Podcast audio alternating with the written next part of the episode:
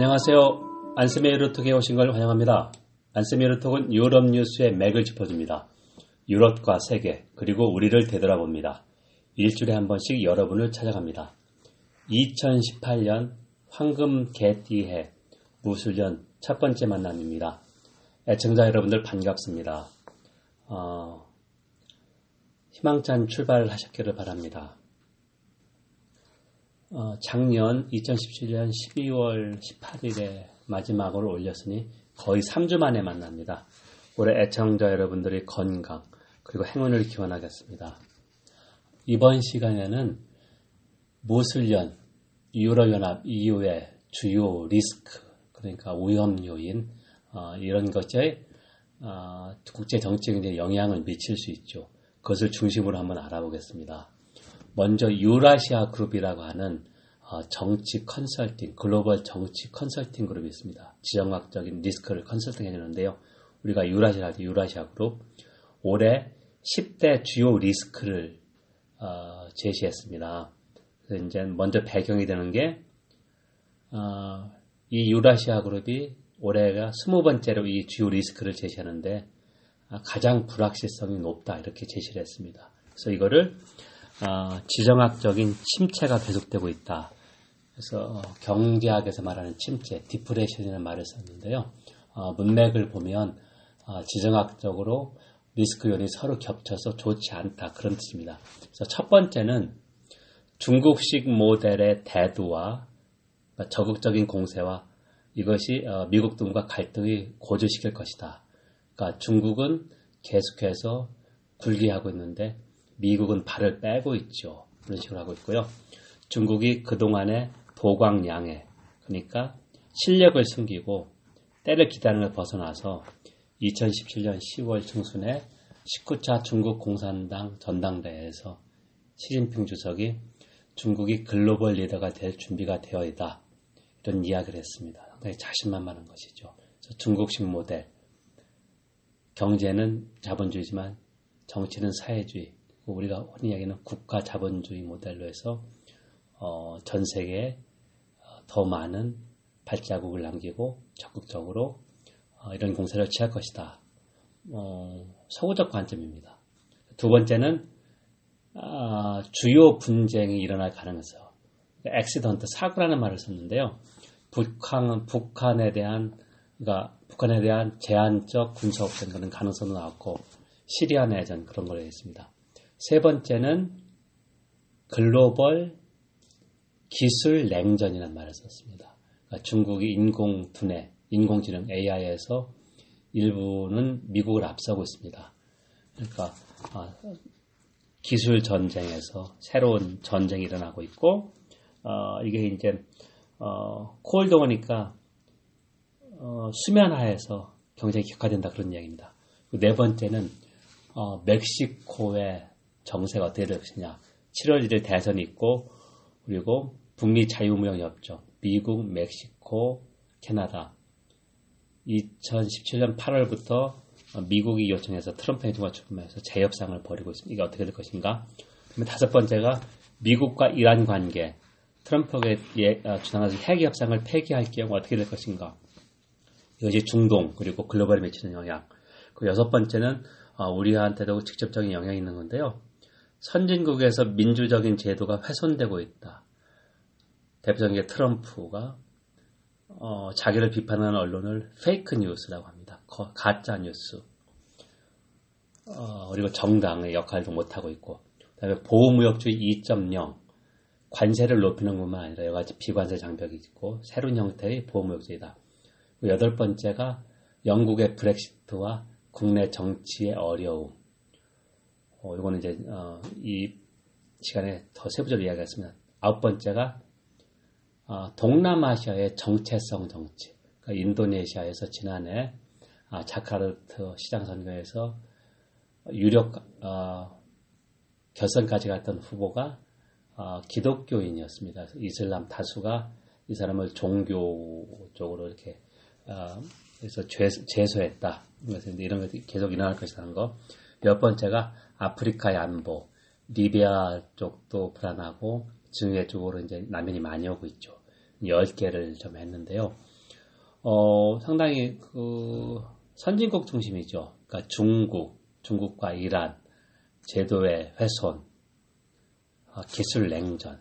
우리하고도 어, 우리의 그 소규모 개방 경제인 그러니까 국내 총생산 GDP의 80%가 넘는 걸 무역에서는 우리나라에 직접적 영향을 미칩니다. 올해 유로존 리스크를 한번 세부적으로 알아보죠. 첫 번째가 어, 경제 전반은 어, 맑음입니다. 쾌청하다고 볼 수 있습니다. 유럽연합과 유로존 단일화폐 열악회 나라죠. 경제 전반 호전했는데 영국 경제는 유로존에 뒤처집니다. 영국 경제가 2010년 글로벌 경제 위기 이후 처음으로 2017년 그리고 올해 2018년에도 유로존보다 성장률이 떨어집니다. 영국은 어, 작년 2017년 1.5% 성장률 예상되고 올해도 1.5% 어, 내로 예상되는데요. 유로존은 지난해 2017년 올해 2.3에서 2.5% 예상됩니다. 그러니까 최소한 0.7에서 1% 정도 앞선다는 이야기입니다. 어, 역전됐죠. 이게 다 브렉시트, 그 대부분 브렉시트가 초래한 불확실성 때문입니다. 이제 두 번째가 2018년 첫 총선이 이탈리아에서 있습니다. 3월 4일 일요일 날 이탈리아 총선인데요. 어, 여기에서 포피스 정장의 대두를 저지해야 되는데 그렇지 못할 경우에 이탈리아의 정치적 불확실성이 유로존에 바로 영향을 미칠 수 있습니다.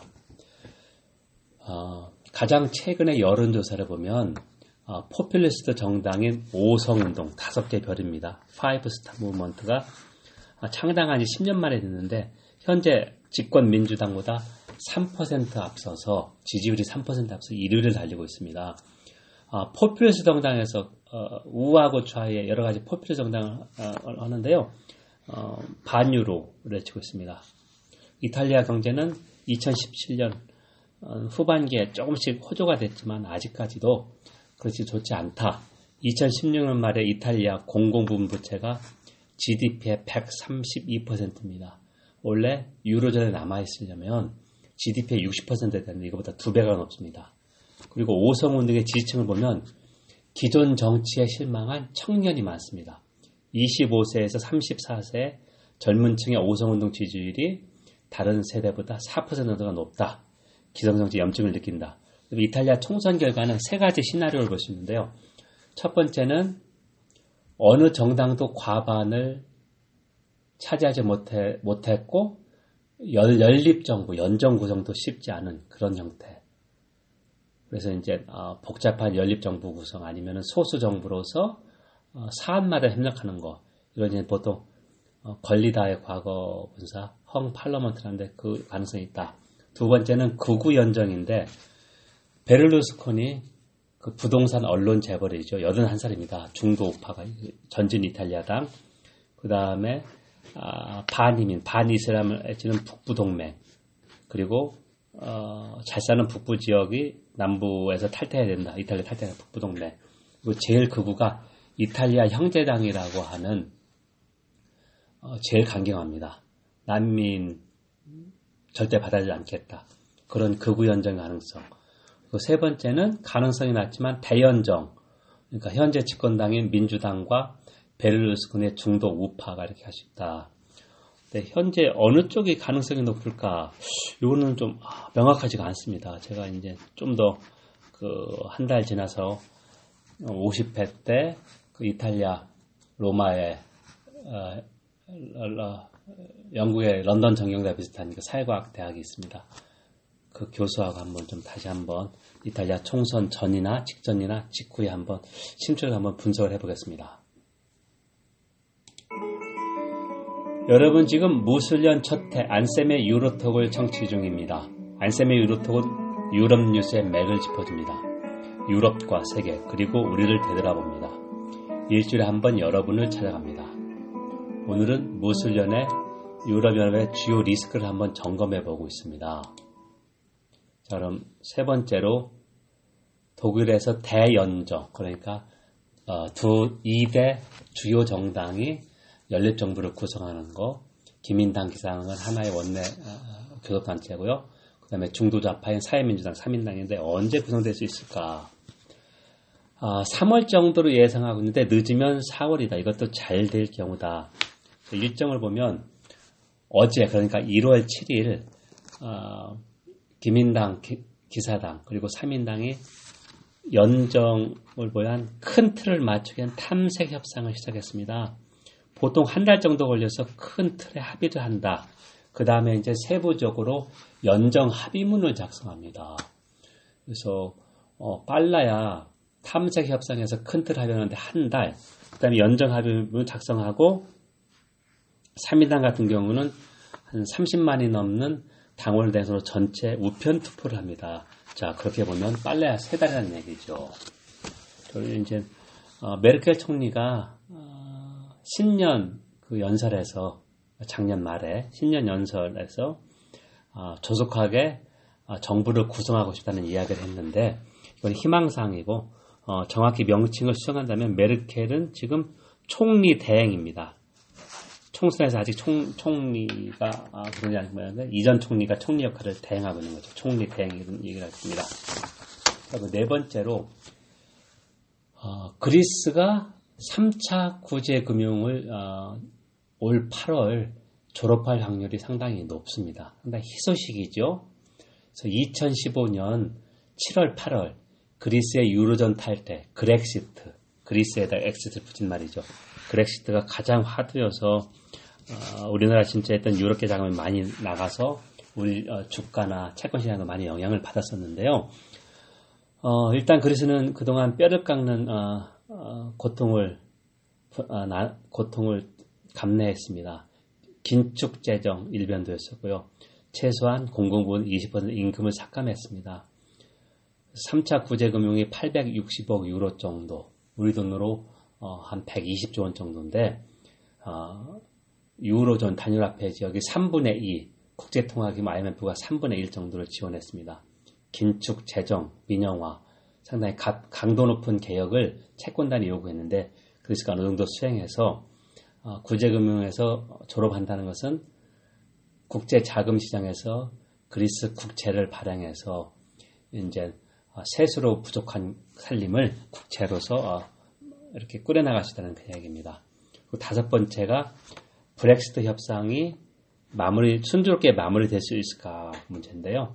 그 유라시아 그룹의 10대 글로벌 리스크에서 여덟 번째가 브렉시트 협상이 순조롭지 않을 것이다. 그 중에서도 북아일랜드 국경 통제 없음 유지입니다. 제가 요거 어, 한국을 왜 12월 중순 정도 칼럼을 썼고 어, 이 그 유로톡 댓글 거기에 사이트 링크를 걸어놨으니까 한번 좀 어, 자세히 한번 어, 정독을 권합니다. 일정을 보면 10월 말까지는 협상이 마무리돼야 된다. 그러면 이제 영국의 유럽의 그리고 다른 현국에서 비준이 필요하기 때문입니다. 자, 이렇게 보면 시간은 유럽연합 편이다. 영국 시간에 쪼들리고 있습니다. 그래서 빠르면 1월 말 아니면 2월 정도부터 구체적인 과도기 협상. 그러니까 영국이 2019년 3월 29일에 탈타면 만, 최소한 만 2년 정도 과도기다. 그럼 2021년 3월 말이다. 하지만 예산 사이클이 2020년에 끝나기 때문에 아, 과도기를 유럽연합 지금까지 나온 건 2020년 12월 31일까지 하려고 합니다. 그리고 과도기 동안 유럽연합은 기존 현국처럼 돈을 다 납부하지만 유럽연합 예산에 아, 그 의결권은 행사하지 못합니다. 모순이죠. 그리고 계속해서 만드는 유럽연합 법, 조약이나 규정 같은 건 받아들여야 됩니다. 여러분 아주 좀 어색한 입장인데요. 그 다음에 이제 아, 탈퇴 후에 구체적인 어, 새로운 통상협정 그리고 어, 비경제 분야, 정치, 외교, 안보 그런 큰 틀을 합의해야 됩니다. 10월 말까지. 그래서 이제 이거를 조약, 탈퇴 조약으로 해서 비준돼야 된다는 얘기죠. 앞으로 어, 이 브렉시트 협상이 이제 어, 점차 어, 하반기로 갈수록 과열되고 시간에 쫓길 것입니다. 그래서 이것도 어, 상당히 좀 면밀하게 어, 분석할, 분석할 필요가 있습니다. 그래서 이코노미스트가 아, 이코노미스트지 주간 그 영국 경제를 전망해 최상의 시나리오는 브렉시트 협상이 어렵지만 10월 안에 마치는 것이다. 그럴 경우에는 메이 총리가 계속해서 총리로 재직할 수 있고 아, 브렉시트도 일어난다. 하지만 최악의 시나리오는 올 하반기 그러니까 2018년 8월부터 브렉시트 협상이 거의 어, 정체돼서 예를 들면은 협상 마무리 못하고 탈퇴하는 거 그러니까 노딜 브렉시트라고 하죠. 이럴 경우에는 어, 그걸 촉발하는 것은 보수당이 브렉시트를 두고 지금 내분을 겪고 있습니다. 빨리 탈퇴해야 된다는 경성 브렉시트파, 경제 최소한의 어, 손해를 주고 최소화해야 된다는 연성 브렉시트파가 있는데요. 충격이 크다고 해서 경성, 충격이 작다고 해서 연성 브렉시트파, 내분을 겪고 있다. 지금은 메이 총리가 잘 이걸 견제하고 있지만 만약 이 내분이 터졌을 경우에 어, 메이 총리는 물러날 수밖에 없고 그러면 조기 총선이 있으면 어, 노동당 그러니까 제1야당 노동당의 제레미 코빈 당수가 총리로 어, 심할 가능성이 아주 높습니다. 경우에 영국의 어, 정세는 상당히 그 불확실성이 커지고 불안정은 아닙니다. 불확실성이 커지고 이게 바로 우리 자금 시장이나 어, 국제 정치 경제에 큰 영향을 미칠 수 있습니다. 그래서 앞으로도 제가 브렉시트 관련은 좀 심층적으로 분석하도록 하겠습니다. 여러분은 지금까지 안세미 유로톡 무술년 첫 회를 청취했습니다. 이번 시간에는 무술년 유로연합 이후의 주요 리스크를 한번 점검해 왔는데요. 경제는 맑음입니다. 하지만 3월 4일 이탈리아 총선에서 포퓰리스트 정당의 대두를 막을 수 있을 것인가? 독일의 대연정 구성 협상이 순조로울까?